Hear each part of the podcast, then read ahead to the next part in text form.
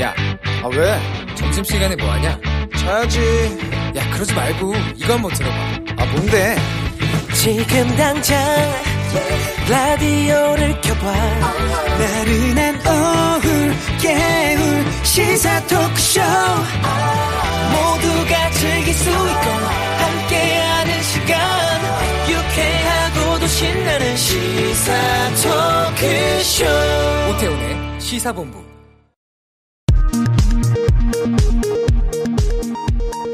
정보센터 뉴스입니다. 권덕철 보건복지부 장관은 지난주 한미 정상회담에서 합의한 한미 글로벌 백신 파트너십의 실무적 논의를 위해 정부와 민간을 아우르는 전문가 그룹을 다음 달 초까지 구성하겠다고 밝혔습니다. 문승욱 산업통상정보 장관은 오늘 한미 정상회담 결과 관련 정부 합동 브리핑에서 중국은 중요한 경제협력 파트너로서 경제협력 관계를 계속 확대 발전시켜 나갈 것이라고 말했습니다. 코로나19 예방접종 대응 추진단은 네이버 카카오의 지도 플랫폼을 활용해 자녀 백신을 조회하고 예약할 수 있는 기능을 개발해 올해부터 2주 동안 시범 운영한다고 밝혔습니다. 정식 운영은 다음 달 9일부터입니다. 중소벤처기업부와 조달청은 제1차 공공조달 정책 협의회를 열고 중소기업의 혁신 제품에 대해 기술 개발 자금을 정부가 지원하고 상생 협력 제품에는 별도의 인증 마크를 부여하기로 결정했습니다. 중소기업 중앙회가 중소기업 600개를 대상으로 고용 애로 실태 및 최저임금 의견 조사를 한 결과 최저임금이 인상될 경우 41%가 고용 감축으로 대응하겠다고 답변했으며 50.8%는 최저임금 동결을 요구했습니다.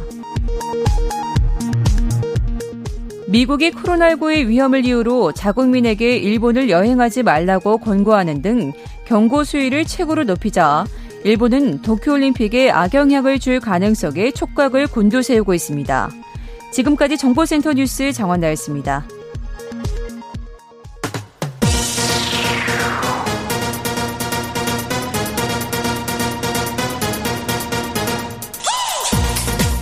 박정호의 본부 뉴스.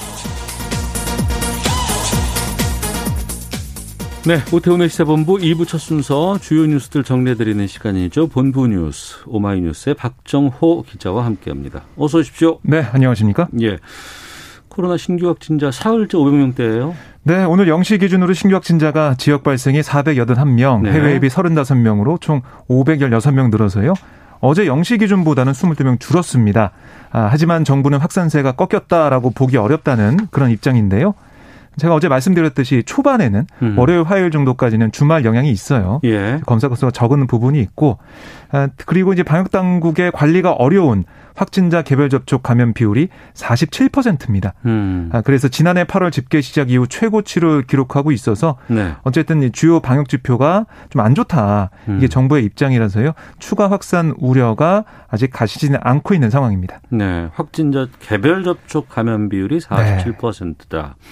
새로운 집단 감염도 확인되고 있다면서요. 예, 서울 강동구에서는 교회 관련 집단 감염 발생해서 지난 19일 이후 총 13명이 확진 판정을 받았고요.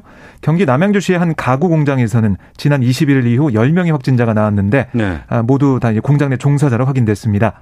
비수도권에서는 유흥시설과 관련한 감염 사례를 중심으로 확진자가 늘었는데요. 대구 유흥업소와 관련 확진자, 아, 하루 새 이용자 종사자 등 21명이 더 늘어서요. 이 15개 유흥시설에 걸쳐서 179명까지 아, 불안한 상태입니다. 음. 그리고 전남 순천시 유흥업소 관련 확진자는 총 57명이 됐고요. 강원도 인제군 이 고등학교 춘천시 이 유흥업소 관련 확진자도 9명 늘어서 23명으로 집계가 됐습니다.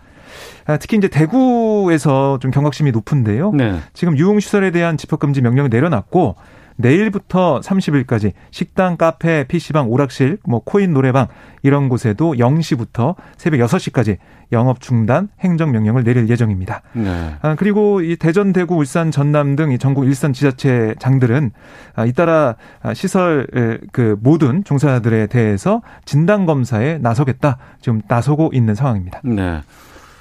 어, 방역수칙 잘 지켜주십시오. 거리두기 꼭 해주세요. 막 이 얘기는 많이, 너무나 많이 했기 때문에. 네. 뭐 계속해서 또 이걸 반복하는 건 좀 그렇지 않 그럴 것 같고 아무래도 이제 백신 이제 접종이 좀 빨리 원활하게 좀 이루어졌으면 좋겠다는 그렇습니다. 생각이 드는데 네. 근데 또 여기에 대해서도 뭐 부작용 얘기도 하고 뭐 두렵다는 얘기들도 좀 나오곤 있는데 그래서인가 좀 인센티브 얘기가 좀 많이 나오고 있다면서요? 네, 그러니까 해외 주요 국가와 비교해서 접종률이 높지 않은 데다가 음. 유행 확산세도 지속되고 있어서요. 최대한 접종을 서둘러야 한다. 이 판단을 정부가 하고 있는데요. 어제 민주당 백신 치료제 특위가 네. 정부 광자들 만나서 이 접종률을 제고할 이렇게 다양한 인센티브를 건의하기도 했습니다. 그 내용을 좀 설명을 드리자면 백신 접종자가 경로당이나 사회복지관을 자유롭게 출입하자는 제안 이런 게 있었고요.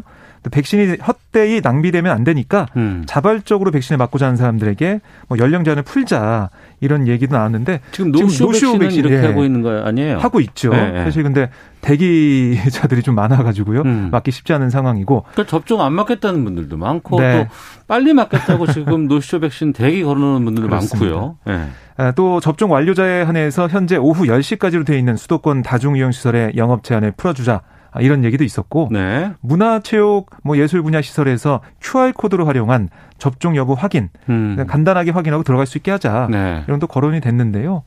어, 어쨌든 구체적인 접종 인센티브 이게 지금 정부에서 계속해서 의견을 모으고 있는데 아마 이르면 내일 발표될 가능성이 있고요. 네. 좀 상황을 봐야겠습니다. 음. 앞서 헤드라인 뉴스에서도 잠깐 전해 주셨습니다만 미국 정부가 미국 사람들에게 일본 여행 금지 해야 네. 된다 권고했다고요? 그렇습니다. 미 국무부는 일본에 대해 기존 여행 경보 3단계인 여행 재고에서 4단계인 여행 금지 권고를 발령했다라고 발표를 했는데요. 이 미국민에 대한 국무부의 여행 경보가 4단계로 나뉩니다. 네. 1단계가 일반적 사전 주의, 2단계가 강화된 주의, 3단계 여행 재고, 4단계 여행 금지인데 음. 이 미국 정부가 올림픽 개최를 코앞에 둔 일본에 대해 여행 금지를 권고한 것 이게 뭐 사실 일본의 대유행 그 상황이 개선되지 않고 있거든요. 네네. 하루 확진자 수가 4천 명대까지 늘어나고 있고 또 감염 확산을 막기 위해 세 번째 긴급 사태가 발효된 상황입니다. 음. 근데 제일 관심을 끄는 건 바로 이 올림픽 참가 참여 여부인데 네네. 미국의 여행 금지 권고가 7월 23일 개막 예정인 도쿄올림픽 개최에 어떤 영향을 미칠지 주목이 됩니다. 일본은 아직까지는 도쿄 하계 올림픽 취소 어, 얘기를 안 하고 있어요. 음. 물론 여기저기서 압박은 있지만은 어, 공식적으로는 계속 추진한다 이렇게 얘기하고 있거든요. 네네. 어, 하지만 아까 들으신 것처럼 이 미국의 이런 결정이 주변 국가들 다른 나라들에게 좀 영향을 줄 수밖에 없지 않을까 음. 생각이 들어요. 네. 이 부분 좀 봐야 될 것 같고요. 한편 한국, 우리나라는 여행 경보 2단계 강화된 주의고요. 중국은 3단계 여행 재고를 그대로 유지했습니다. 음. 근데 일본에게는 오늘 여행 금지 권고가 내려졌다는 거. 네. 그렇습니다.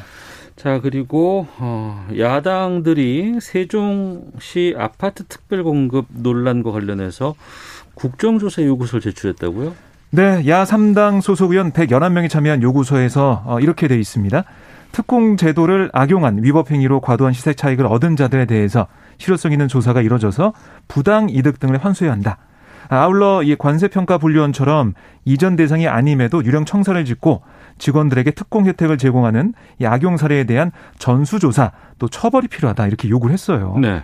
아, 그리고 개별적인 특공 수혜자들과 관련해서는 분양 당시 소유주택 수와 분양 대금 출처 그리고 분양 이후 실거주 여부 또 보유 기간 현재 소유 여부와 뭐 전매 기한 준수 여부 매각 시 얻은 시세 차익 이것도 조사 범위에 넣자라고 얘기를 했습니다. 어. 아, 그리고 이들이 이제 매각 이후에 세종시 2년 거주 주민을 대상으로 하는 이 거주자 우선준 순위 제도를 이용해서 중복 분양 자격을 취득했는지 네. 이것도 봐야 된다라고 강조했습니다. 그러면 이 야 3당의 요구에 대해서 민주당은 어떤 입장입니까? 네, 경찰 수사를 먼저 지켜보자 이런 입장인데요. 예. 윤호중 원내대표가 기자들과 만나서 아, 야당이 국정조사를 요구할 자격이 없어 보인다.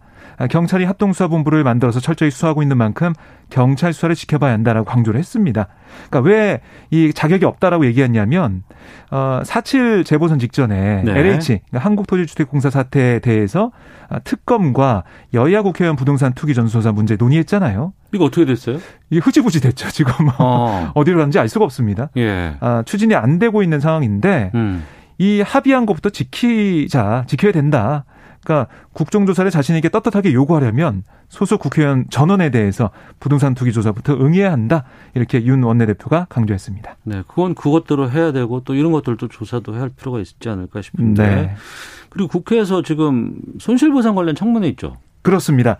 국회 산업통상자원 중소벤처기업위원회 손실보상법 입법청문회를 방금 전에 1시부터 열고 있는데요. 네. 이 자리에서 이 손실보상법 소급 적용 여부에 대해 집중 논의할 전망입니다. 음. 증인을 보면 뭐 최상대 기획재정부 예상실장 등 정부 쪽 인사들이 참여하고요. 예. 참고인을 보면 외식업, 뭐 코인 노래 연습장, 스터디 카페, 여행업, 이 소상공인들 또 학계 법조계 전문가들이 출석을 합니다. 그러니까 쟁점이 소급 적용이잖아요. 근데 이걸 보면 정치권 뭐 정부 이해 관계자 아, 세 주체를 놓고 보면 정부 당국만 음. 적용이 어렵다라는 입장을 고수하는 모습이에요. 그러니까 정부의 입장은 기본적으로 이제 중복 지원과 형평성과 또 집행 시 정산의 어려움 이런 세 가지 이유 때문에 소급 적용이 바람직하지 않다. 이게 정부의 입장이라고 얘기하고 있는데 네. 아, 오늘 청문회에서 어떤 얘기가 오갈지 좀 주목이 되고요. 앞서서 여야 국회의원 115명이 참여한 기자회견이 있었는데 네. 아, 여기서 손실보상 소급 적용 이걸 주장했습니다. 알겠습니다. 이 뉴스까지 살펴봤습니다. 본부 뉴스 오마이뉴스의 박정호 기자와 함께했습니다. 고맙습니다. 네, 고맙습니다.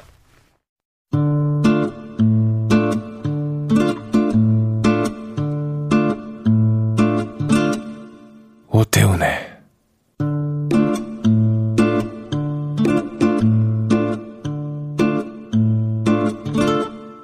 시사본부 네, 1시 12분 향하고 있습니다. 시사본부는 청취 여러분들의 참여 기다리고 있습니다. 샵 9730으로 의견 보내주시면 되고요. 짧은 문자 50원, 긴 문자 100원, 어플리케이션 콩은 무료로 이용하실 수 있습니다. 팟캐스트와 콩, KBS 홈페이지를 통해서 시사본부 다시 들으실 수 있고 유튜브를 통해서도 만나실 수 있습니다. 일라디오 아니면 시사본부 이렇게 검색하시면 영상으로도 유튜브에서 확인하실 수 있습니다. 매주 화요일 현역 의원들과 함께하는 정치화투 시간입니다. 삼선 의원 두 분과 오늘도 함께하겠습니다. 먼저 더불어민주당 김경협 의원 나오셨습니다. 안녕하십니까? 안녕하세요. 김경협입니다. 네. 그리고 국민의힘 조혜진 의원도 자리하셨습니다. 안녕하십니까? 예, 반갑습니다. 조혜진입니다. 예. 주말 동안에 뉴스가 많이 쏟아졌습니다. 한미 정상회담에 대해서 엄청난 성과를 거뒀다라고 자평하는 곳도 있고 여당 쪽에서는 뭐 그렇게 말씀하시고 또 야당 쪽에서는 아니다 뭐 빈손으로 돌아왔다 뭐 이렇게까지 좀 얘기하시는 분들이 있는 것 같은데 김병엽 의원님께서는 이번 회담 어떻게 평가를 하십니까? 엄청난 성과를 냈다는 그 여당만 평가가 아니고 예. 우리 해외 언론들 어. 일본도 부러워하더라고요. 일본이 부러워요. 네. 눈부신 성과를 낸 최고의 회담. 어. 아직까지 이런 정상회담은 없었다. 예.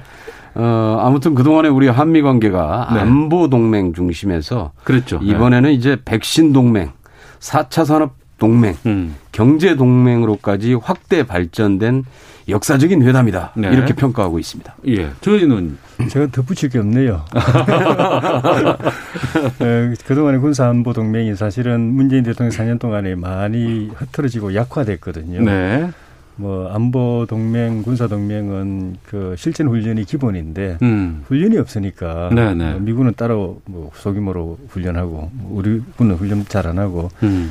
그래서 미국 측에서 우리 그 한미 동맹에 대해서 우려의 여론이 많이 높아졌는데 네. 문재 대통령 임기 1년을 남겨놓고 음. 어, 상당 부분 군사 안보 동맹도 회복하고 네. 거기에다가 김경애 의원님 말씀하신 것처럼 어, 뭐 반도체 동맹, 배터리 동맹까지 해서 음. 어, 경제 동맹 또 백신도 동맹 수준까지는 좀 아쉽지만 네. 어쨌든 동맹 백신 동맹이라고 우리가 어, 기대할 수 있을 정도로 전체적인 한미 동맹의 내용과 강도가 음. 충실해졌다. 음. 아. 그건 분명히 성과다. 예. 근데 너무 자화자찬 하시니까 아. 민주당도 뭐 건국 이후 최고의 회담이다 그러시고 문 대통령 본인이 최고의 선방, 최고의 회담, 더할 나위 예. 없는 성과, 음. 뭐 깜짝 선물 이러시니까 조금 아, 오게 티다. 아, 아 그런 생각이 너무 자랑, 자랑하더라. 예. 그래서 우리 스스로 잘했다고 너무 그러기가 좀 쑥스럽습니다. 아. 그래서 주로 좀 좀좀 다른 예, 예, 예. 예, 논평 이런 걸 이용하는데 아. 아 우리 저기 그 바이든 대통령도 트윗에다가 네. 어, 평화와 번영의 핵심 축이다. 음. 이럴 정도로까지 표현을 할 정도로 네. 어, 미일 정상회담에는 이런 얘기 없었거든요. 음. 예, 굉장히 획기적인 회담이었고 네. 어, 아마 한미 관계에 있어서 이후에 어, 대단한 좀 큰 전환점이 예, 음. 예, 될수 있겠다 이렇게 평가하고 있습니다. 근데 아쉬운 점은 없어요? 아쉬운 점은 없는데요. 예, 예. 어, 그 이제 좀 뭐라 그럴까요? 네. 특히 이제 대북 정책 관련해서 조금 더 한 발짝 좀 더 나갔으면 하는 아, 뭐 구체적인 개인적으로 뭐 예. 뭐 이런 것들이 나왔으면 사실 이제 어 단계적 점진적인 접근 이런 음. 부분들까지 대체로 큰 원칙이나 방향에 대해서 합의를 했는데 네. 거기에서 우선 이제 좀 우리처럼 이제 조금 더 욕심이 좀 있다 그러면은 음. 1단계 합의안에 대한 대략적인 합의 정도까지 갔으면은 좋았을 텐데 아마 그 부분은 어, 북미 간의 대화의 테이블이 열려야 네. 실제로 네. 어. 어, 안이 나올 수 있겠다 이렇게 네. 판단을 하고 있습니다. 아. 네. 조희진 의원께서는 좀 많이 부족하다 싶은 건 어떤 부분을 말씀하시겠습니까? 음, 현재 북한 핵 문제가 안고 있는 지형, 네. 환경이 음. 어, 우리가 기대하는 핵 문제 해결의 진척을 이 끌어내기가 쉽지 않은 상황이다. 네. 아, 그래서 바이든 대통령의 새로운 그 대북 정책도 사실은 사실은 냉정하게 말하면 특별할 게 없어요. 음. 무슨 뚜렷한 비전이나 희망이 안 보입니다. 네. 그 상황에서 정상회담을 통해서 뭔가 진전된 결과를 가져오기 쉽지가 않고 음. 그거는 북한이라는 존재 자체가 북한 네. 핵을 포기할 의사가 전혀 없는 완고한 상황에서 핵 보유국 오히려 인정받고 음. 거기서 군축 회담을 통해서 자기들이 필요한 걸 얻어내려고 하는 그 기본 원칙을 견고하게 그 고수하고 있으니까 네. 이 미국이나 우리나라가 우리 정부가 노력해서 뭘 물꼬를 튼다는 게 좀 한계가 있다. 음. 이런 점이 정상회담에서도 원론적 수준의 방향은 천명했지만 그 이상으로 뭔가 나갈 수 있을까? 결과가 나올 수 있을까? 네. 이게 대한 기대는 참 어렵다는 점이 어. 아쉽지만 그거는 뭐 두 정상의 문제는 아니니까 음. 북한의 문제라고 오히려 우리가 볼 수 있는 거니까 네. 그런 점이 있고 미국에 44조를 투자했지 않습니까? 예, 예. 그 결과로 우리가 사실은 몇 가지 희망하는 걸 공동 성명에 담았는데 네네. 네. 우리나라 우리 저 일자리 때문에 힘들어하는 젊은이들 입장에서 볼 때는 어. 저 44조를 가지고 반도체 배터리 공장을 우리나라에 세우면 우리 젊은 사람들한테 참 좋은 일자리가 생길 텐데 하는 네. 그런 기대 선망이 좀 있지 않을까. 어. 어쨌든 뭐 그 덕분에 정상회담에서 그래도 미국 측에 일정한 양보를 얻어냈으니까 성과는 성과인데 어. 에, 그런 부분에 대해서는 그 이상으로 국내에서 투자할 수 있는 환경을 정부나 여당이 좀 만들어줄 필요가 있겠다. 예. 그런 생각이 들었습니다. 김경호 의원께 바로 그러면 이 부분에 대해서 좀 여쭤보려고 하는데 44조 원 투자를 이뤄냈다고 이제 하지만 또 한편에서는 44조 원을 투자한 만큼의 성과가 너무 없다. 뭐 이렇게 평가를 하는 것도 있고 방금 국내에 이게 투자가 됐으면 더 많은 일자리가 있을 것 같다라는 주장에 대해서는 어떻게 보세요? 우선 큰 방향에서 그동안에 우리가 미국의 원조를 받고 네. 투자를 유치하기 위해서 굉장히 고생들을 많이 했죠. 어. 이제는 우리가 미국에 투자를 해주는 나라가 됐다라는 건데요. 예, 예. 어, 지금 최근에 미국의 과거 이제 트럼프 행정부 때부터 미국의 무역 정책이 좀 바뀌고 있습니다. 네. 상당한 보호주의 자체가 좀 상당히 강화되는 양상으로 가고 있어서 음. 지금도 이제 마찬가지인데요. 미국 국내에서 생산하지 않으면은 해외에서 들여오는 부분들에 대한 관세 장벽을 계속 지금 높여가고 있는 추세거든요. 네네. 그런 차원에서 우리가 미국 시장을 진출하는 데 있어서 미국 내 투자도 우리 입장에서 상당한 정도 필요하고요. 음. 더구나 이제 그 부분의 핵심이 미국이 가지고 있지 못하는 기술. 그러니까 네. 반도체 같은 경우는 이제 미국은 팹리스 설계에 있어서는 이제 최고의 수준이지만은 생산에 있어서는 우리가 최고의 수준의 기술을 가지고 있고 음. 2차 전지 부분도 역시 마찬가지입니다. 미국은 이런 2차 전지 관련된 기술이 없습니다. 네. 그래서 이제 결국은 세계의 주요 자동차 회사들이 고급 전기차를 생산하기 위해서는 한국의 2차 전지를 사용하지 않으면 안 되는데 어.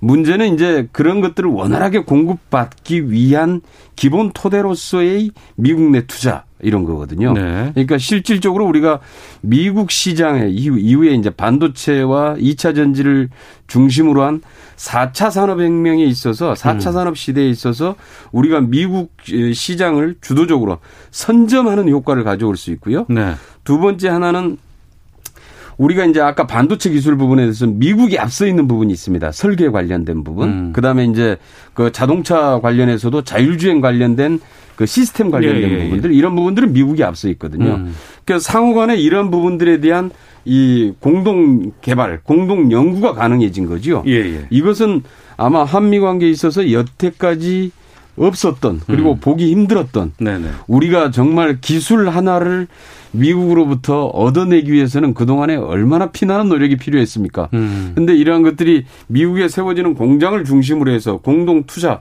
공동 개발, 공동 생산해내는 이런 과정들을 통해서 이런 것들이 자연스럽게 해결돼 나가는 과정들이기 때문에 네네. 우리 한국 경제, 우리의 이, 우리의 경제적인 이익에도 어. 엄청난 효과를 가져올 것이다라고 보고 있죠. 예.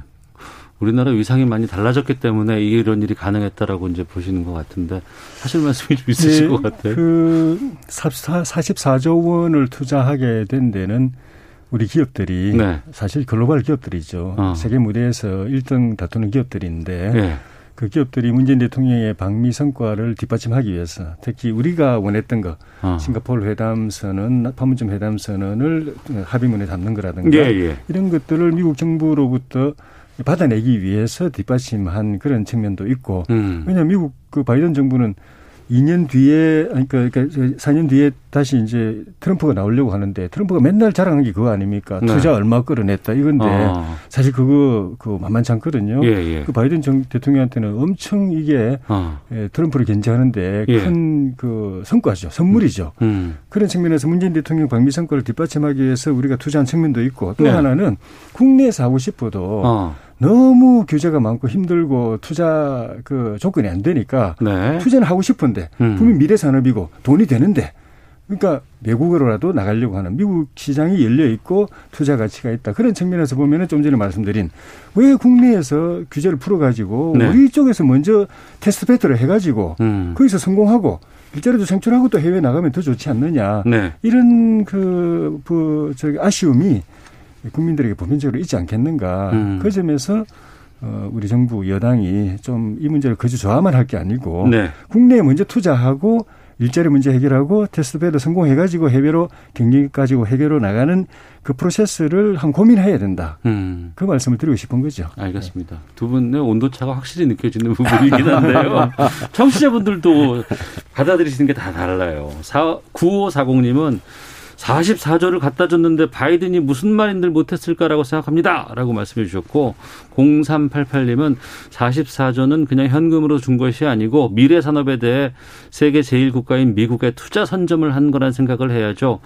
그것은 장기적으로 돈보다 한국이 더한 국익에 도움이 될 것입니다라는 의견도 좀 보내주셨는데 이 부분은 아마 같이 보시지 않을까 싶은데 지금 미사일 주권 우리가 완전히 회복했다는 이 협업 협상은 어떻게 판단하세요? 잘했죠. 아. 잘했고 문재인 대통령 그 임기 끝나기 전에 그나마 해결돼서 다행인데 더 예. 일찍 됐어야죠. 더 일찍 했어야 된다. 북한은 미사일 규제가 없으니까 좀 뭐 ICBM까지도 벌써 만들었지 않습니까? 자기들 네. 말로는 우주 발사체까지 만들었다는 상황인데 어. 기술은 우리가 훨씬 더 빨리 가고 있었거든요. 예. 우리가 먼저 도달했어야 지점을 북한한테 우리가 뺏긴 셈인데 음. 이제 이제 그 사거리 제한 없어지고 탄도 중량 제한도 이미 다 풀렸으니까. 네.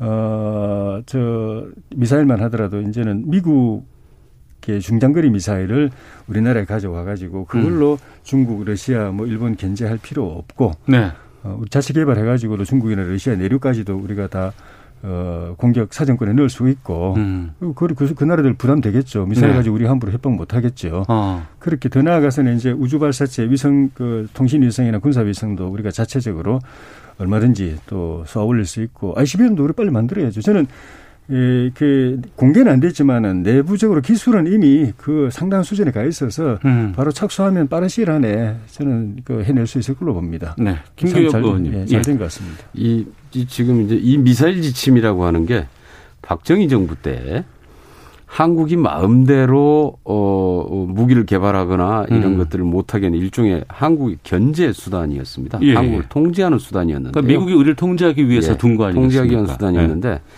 이 지침이 단순한 미사일에 국한돼 있는 게 아닙니다. 예, 예. 그러니까 미사일의 뭐 사거리나 중량 이런 데서도 전체 다 이제 해제돼서 어. 이런 가능성이 다 열려 있지만은 단순한 미사일뿐만 아니라 무인 항공기, 예. 스텔스기와 같은, 어. 어 그다음에 드론, 예, 드론 예. 산업 있지 않습니까? 이런 것들에 대한 규제와 다 연관이 돼 있습니다. 어. 특히 이제 우주 발사체 예. 그러면은 우리가 이제 위성을 쏘거나 이런 것들도 우리가 스스로 발사체를 개발하는데 굉장한 이게 제약이 많거든요. 음. 그, 그래서 이제 이번 이 미사일 지침 해제는 큰 틀에서 작은 틀에서는 미사일 주권 자주 국방의 기본 토대이기도 하지만은 네. 하나는 우리 우주 항공 산업 드론 산업에 있어서 앞으로 아마 이게 고속도로 역할을 할 겁니다. 음. 그래서 우리 새로운 우주 어, 항공 산업에 대한 새로운 시장을 열어제끼는 예, 시작이다라고 네. 보시면 될 것 같아요. 어. 예.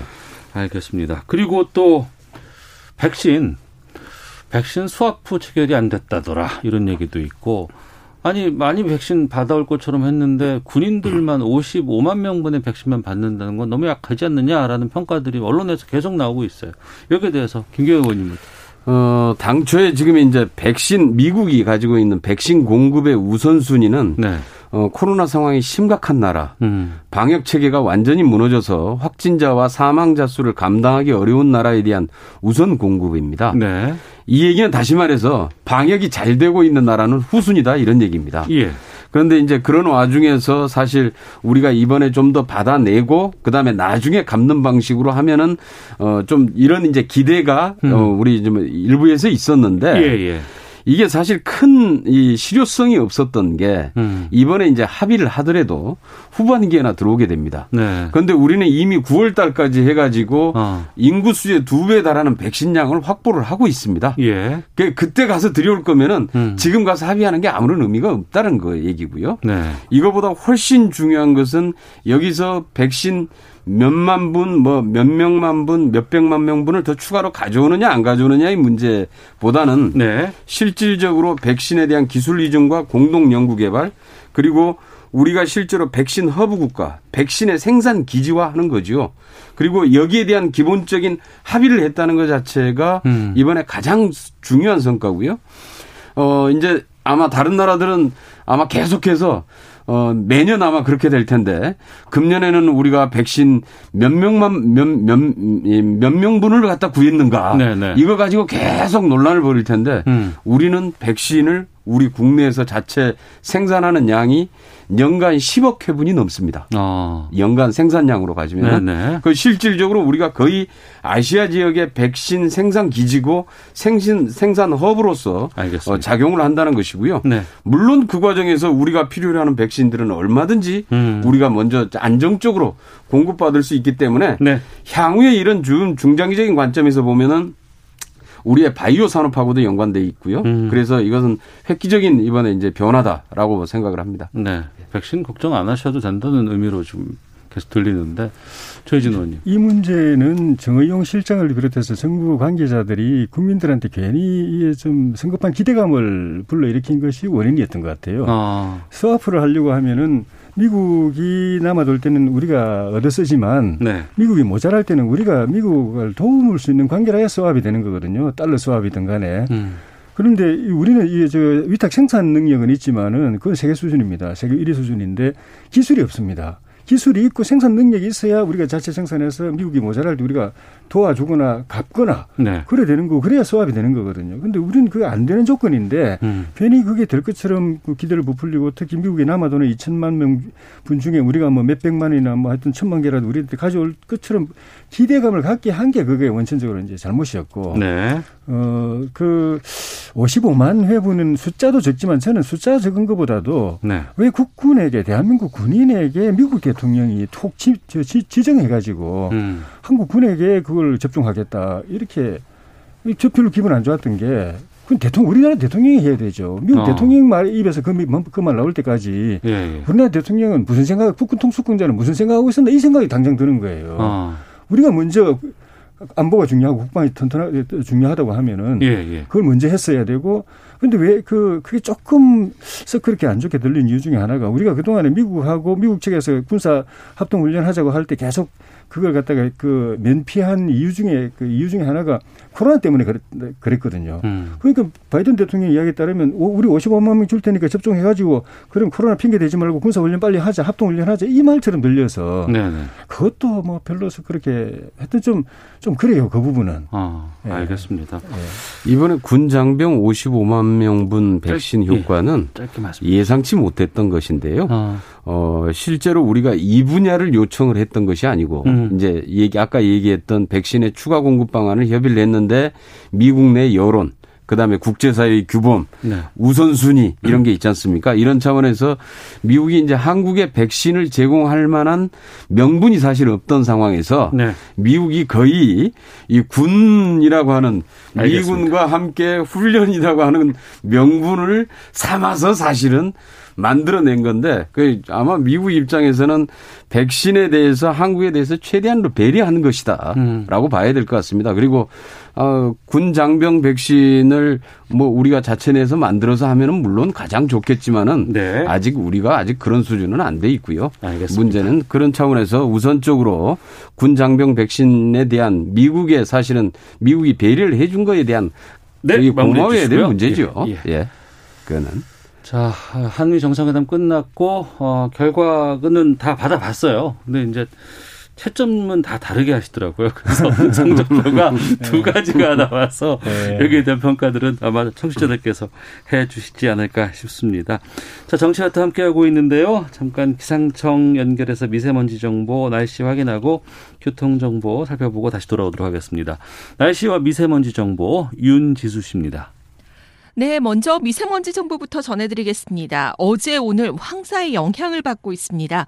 중부지방은 이 미세먼지 농도가 점차 낮아지고 있습니다. 황사가 이동을 하고 있기 때문입니다.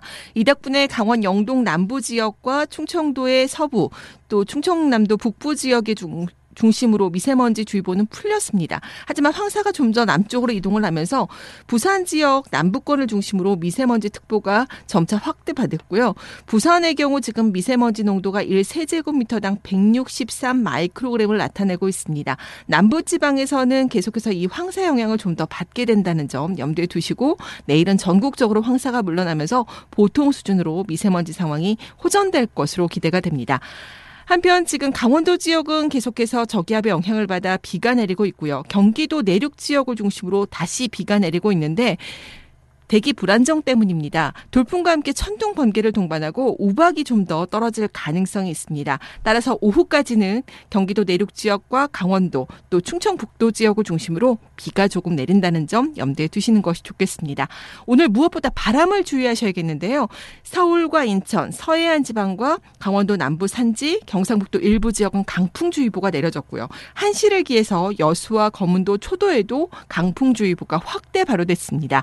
강 돌풍특보가 내려진 곳은 물론이고요. 나머지 지역에서도 돌풍이 예상되는 만큼 주변 단속하시는 것이 좋겠습니다.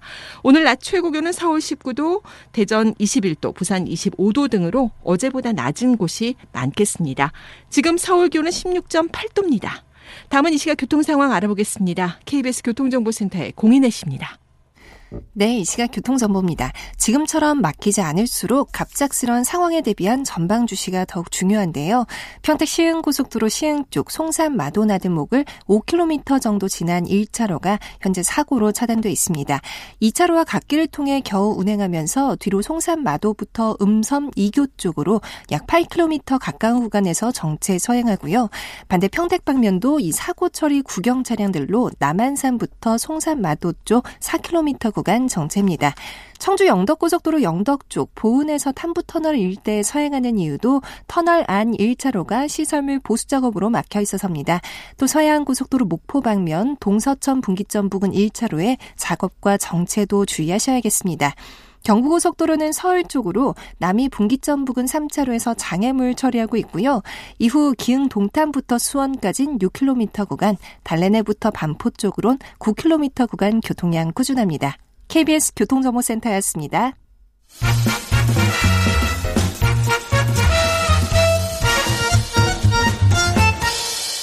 오태훈의 시사 본부.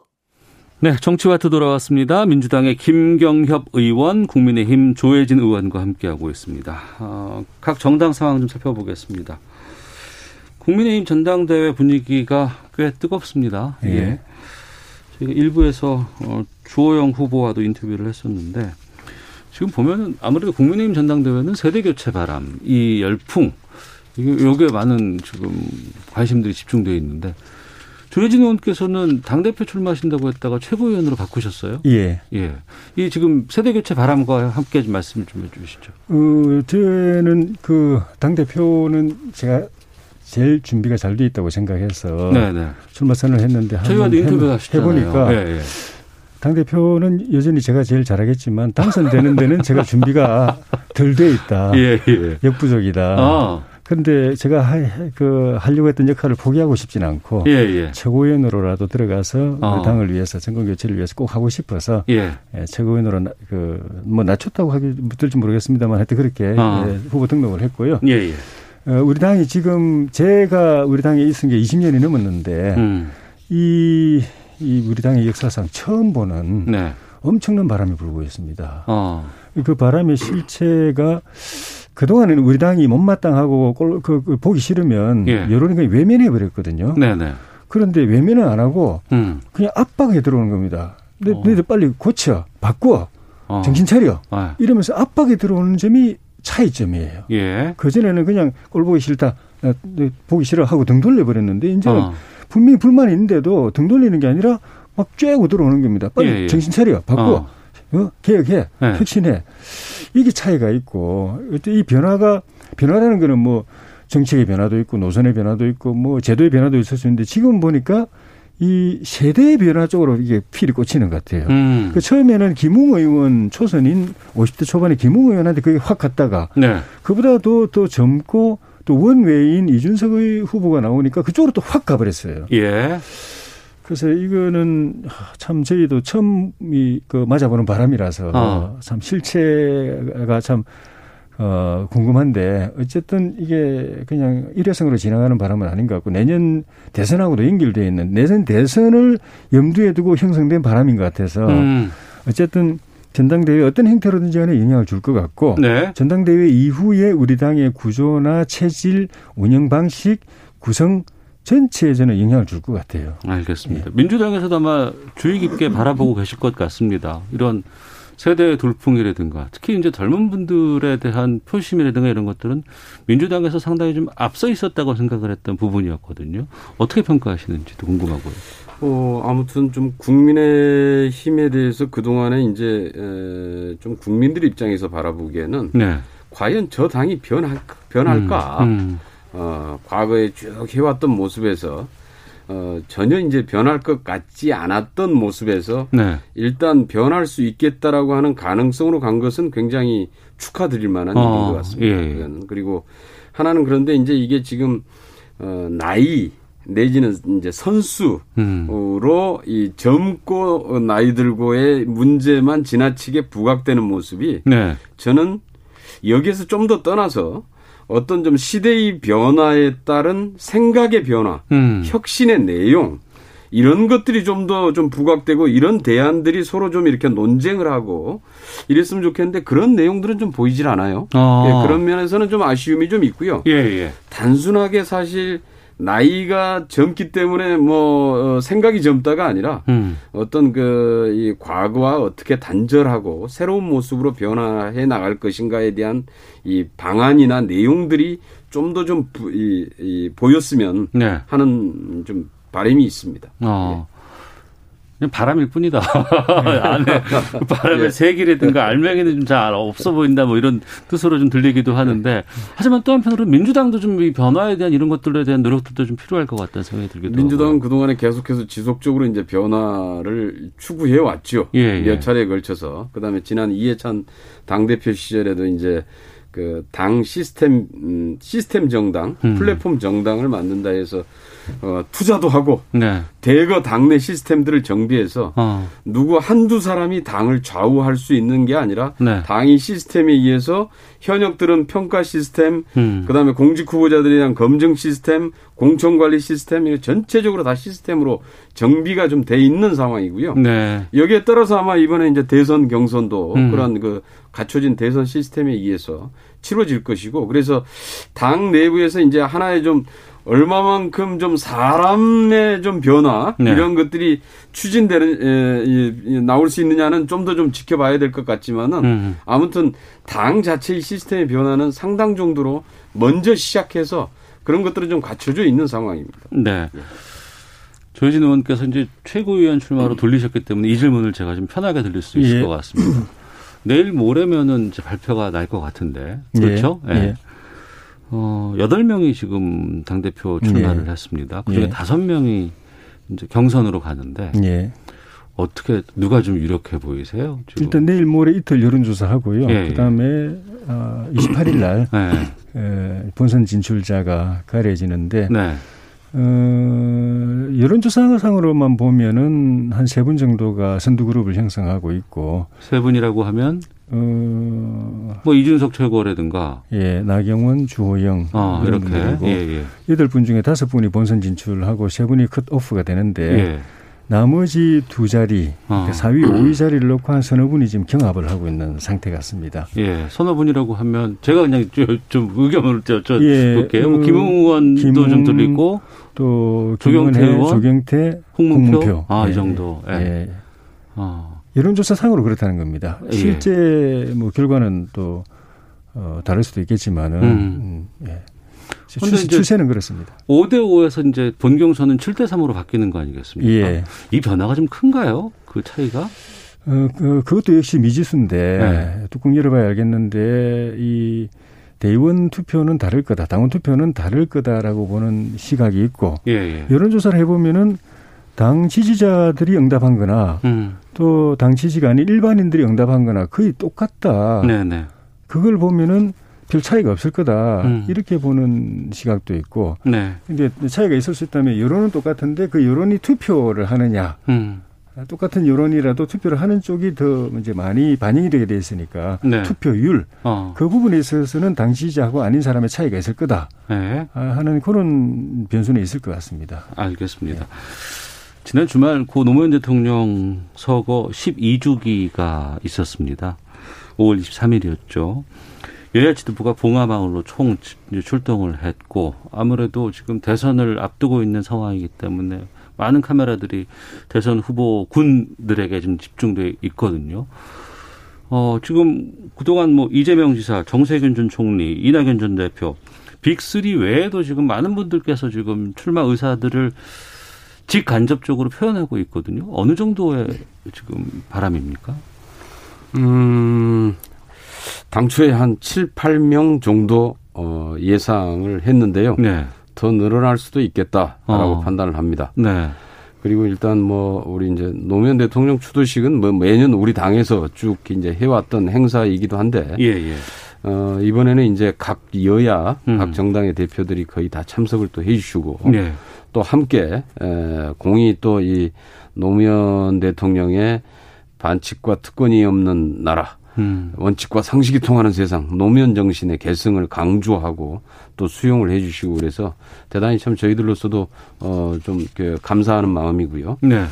어 아무튼 이제 이 노무현 대통령 추도식을 계기로 해서 이제 대선 후보자들이 각각의 또이 이 뭐라고 그럴까요? 이 출발 출정을 하는 또 각오들을 좀 다지고 네네. 네. 뭐 그래 나가는 모습들은 뭐 당연하겠죠. 음. 에, 당연할 텐데 향후에는 조금 더 좀 두고 봐야 될 것 같습니다. 그러니까 네. 이제 어, 지금까지 나와 있던 후보들 외에 어. 몇몇 또 후보들이 이제 또 준비도 하고 있는 것 같고 예. 그래서 실제로 이제 경선 등록이 시작돼 봐야 어. 확정이 되지 않을까 이렇게 보고 있어요. 알겠습니다.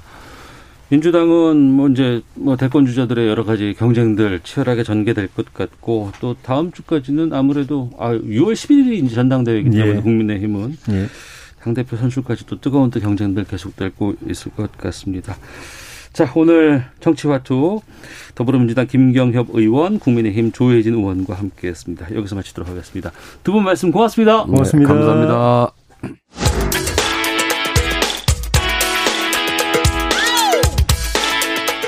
오태훈의 시사본부는 여러분의 소중한 의견을 기다립니다. 짧은 문자 50원, 긴 문자 100원의 정보 이용료가 되는 샵 9730, 우물정 9730번으로 문자 보내주십시오. KBS 라디오 앱 콩은 무료입니다. KBS 라디오 오태훈의 시사본부. 지금 여러분은 대한민국 라디오 유일의 점심 시사 프로그램을 듣고 계십니다. 네, 자동차의 모든 것을 알아보는 시간입니다. 권용주의 차차차. 오토타임즈 권용주 편집위원과 함께합니다. 어서 오십시오. 네, 안녕하세요. 예, 우버라고 있습니다. 혹 택시 호출 서비스로 시작했고 이용해 보셨어요? 우리나라에 난 우버 뭐 안 들어온 줄 알았는데 우버라는 택시가 좀 다니던데요. 네, 택시는 호출해가지고 네. 이용할 수 있습니다. 아 그래요? 네. 전 아직 써보지는 않았고. 보통 이제 우버 서비스는 해외에서는 이제 네. 자가용을 갖고 있는 네. 사람과 이제 이동이 필요한 사람을 연결해주는 서비스를 하고 있죠. 아 그렇죠. 아무래도 이런 어. 그 서비스의 시초였잖아요. 거의 우버가. 그렇죠. 어. 네네. 그 근데 이 회사가 자동차를 직접 만든다고요? 가능합니까? 에, 가능하죠. 그러니까 이제 개념을 네.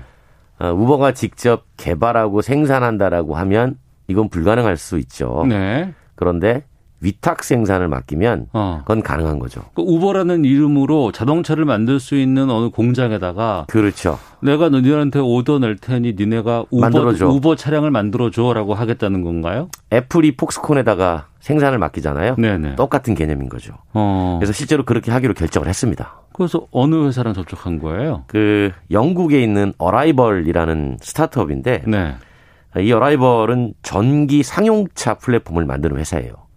전기차 만드는 회사고. 그렇죠. 전기차인데 이제 그 중에서도 상용차, 트럭, 아, 버스. 예, 예, 예. 어, 요거를 이제 전동화 시키는 회사인데 네. 이제 우버랑 손잡고 이제 승용도 하겠다. 음. 그, 그 승용은 우버가 구매해 가는 거죠. 네. 어, 그 전략을 발표를 했어요. 사실 여기에는 현대차도 어, 2020년에 1,300억 원을 투자한 회사예요. 아, 현대차가 이 어라이벌이라는 회사에다 투자를 예. 했어요? 왜냐하면 어. 이제 지금 버스나 트럭 같은 경우도 전동화를 해야 되니까 네네. 어, 얘네가 만든 플랫폼이 대단히 좋구나라고 어. 생각해서 이제 미리 투자를 해놓은 것이죠. 예. 그 상용차 위주로만 만들었다는 건 큰 차들 예. 이렇게 만들었다는 건데 트럭이라든가 버스 만들었다는데 예. 이 회사에다가 자동차를 승용차를 만들어줘라고 주문한다는 건 어떤 의미가 있는 거예요? 이거는 이제 우버가 네. 아, 우려를 하는 거예요. 음. 뭘 우려하냐면 자동차를 직접 만드는 회사가 우버와 같은 서비스를 할 수 있다는 겁니다. 우리 지난번에 얘기했잖아요. 현대차라든가 이런 그렇죠. 곳에서 자사의 차량을 가지고 호출 서비스까지 연계, 연동을 시켜서 사업할 수 있겠다라고 전망해 주셨잖아요. 음, 예를 들어서 이제 국내로 좀 좁혀서 얘기를 해보면 예, 예. 현대자동차가 직접 승차 공유 서비스에 뛰어들었다. 네. 이미 현대자동차를 보유한 사람들이 음. 거기에 참여를 하게 되면 네네. 네. 시장 지배력이 있으니까 음. 어, 상당히 영향력이 있게 되죠. 네. 그러면 이제 비슷한 호출 서비스 하는 회사들은 고객을 뺏기게 되죠. 그렇죠. 네. 그러니까 그때는 아 우리가 직접 우리의 차를 만들어서 음. 판매를 하고 네. 그 판매를 통해서 구입한 사람이 우리의 이동 서비스를 제공해주는 공급자로서의 역할을 만들어줘야 되겠구나. 음. 라는 생각에 미치게 되죠. 네. 실제로 그렇게 미쳐서 우버도 자동차를 만들겠다는 겁니다. 어.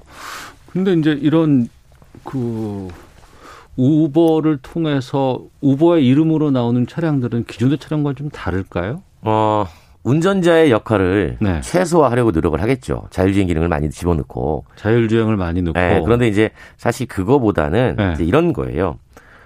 흥미로운 게 이제 구매 방식이에요. 구매 방식? 지금 우리는 자동차를 구입을 하려면 네. 돈 주고 사야 되잖아요. 차를 돈 주고 사지 그럼 네. 뭐 뭘로 사요? 네. 근데 이제 사는 방법이 여러 가지가 있는 거죠. 어. 근데 우버 같은 경우는 이제 어라이벌이 자동차를 만들어주면 예. 이 차를 영원에 팝니다. 누구한테요? 구매자에게.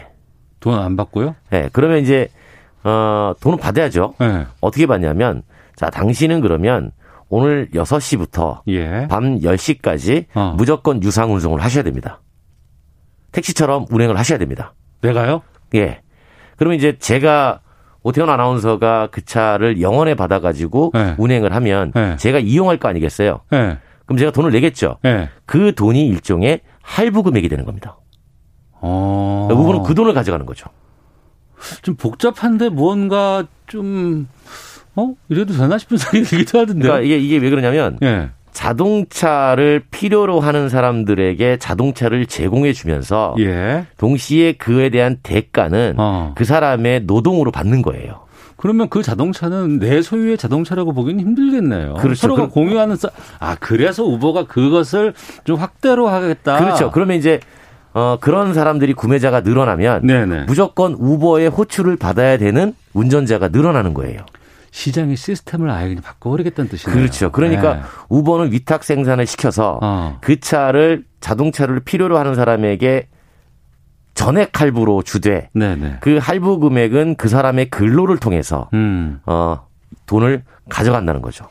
그러니까 기존에는 자동차 이건 내 차다. 그리고 예. 나는 이 차를 샀기 때문에 또 뭐 하차감 뭐 이런 얘기도 어, 했었고 그렇죠, 그렇죠. 그런 개념들도 있었고 또 나는 하루에 자동차를 그 값비싸게 돈을 주고 사지만 네. 정작 운행하는 거는 하루에 거리를 해봐야 뭐 50km 정도밖에 안 되는데 네. 그런 기존의 자동차의 개념이 바뀌는 거로 이해가 됐는데요. 그렇죠. 그러니까 기존에 이동하는 시스템 우리가 지금 운송 사업이라고 하는 것은 예. 사업주가 차를 사고 예. 사람을 고용해서 어. 어. 이동이 필요한 사람한테 돈을 받고 이동시켜주는 서비스 사업이잖아요. 네, 네. 네. 그러니까 여기에서 우버가 생각한 건 뭐냐면 어. 아 이동이 필요한 사람한테 이동도 시켜주고 음. 동시에 자동차가 필요한 사람한테는 자동차를 제공해주고 네. 그 둘을 연결을 하면 어. 충분히 돈이 되겠다. 그러니까 어. 운송 사업의 시스템을 개념을 바꾼 거예요. 그 테슬라도 지난번에 그 일론 머스크가 뭔가 발표회를 하면서 미래 자동차의 시스템은 그런 식으로 갈 것이다. 테슬라도 당신이 그냥 주차장에 놔두면 알아서 자율주행을 그렇죠. 통해서 사람을 태울 것이다라고 얘기한 적도 있었는데 그러니까 그 상황에서 그, 어. 그 상황에서 처음에는 이제 사람이 운전을 하지만 예. 점점 자율주행 기능이 발달해 가지고 그 사람의 운전 역할을 배제해 버리면 네. 인건비가 내려가죠. 네. 그러면 이제 호출을 해서 연결하는 사업자의 수익은 늘어나겠죠. 어. 지금 그렇게 가기 위한 첫발이라고 보시면 돼요. 그래서 어라이벌이라는 전기차 회사에다가 그렇죠. 주문을 넣은 거군요. 그렇죠. 근데 대신 거기에 들어가는 자율주행 시스템은 우버가 제공할게. 어. 이미 우리가 하고 있으니까. 아, 그럼 호출 서비스를 통해서 본인들이 데이터를 많이 축적해 놨을 테니까. 네. 그러니까 운송 사업에서 원가가 들어가는 부분은 딱 세 가지예요. 네네.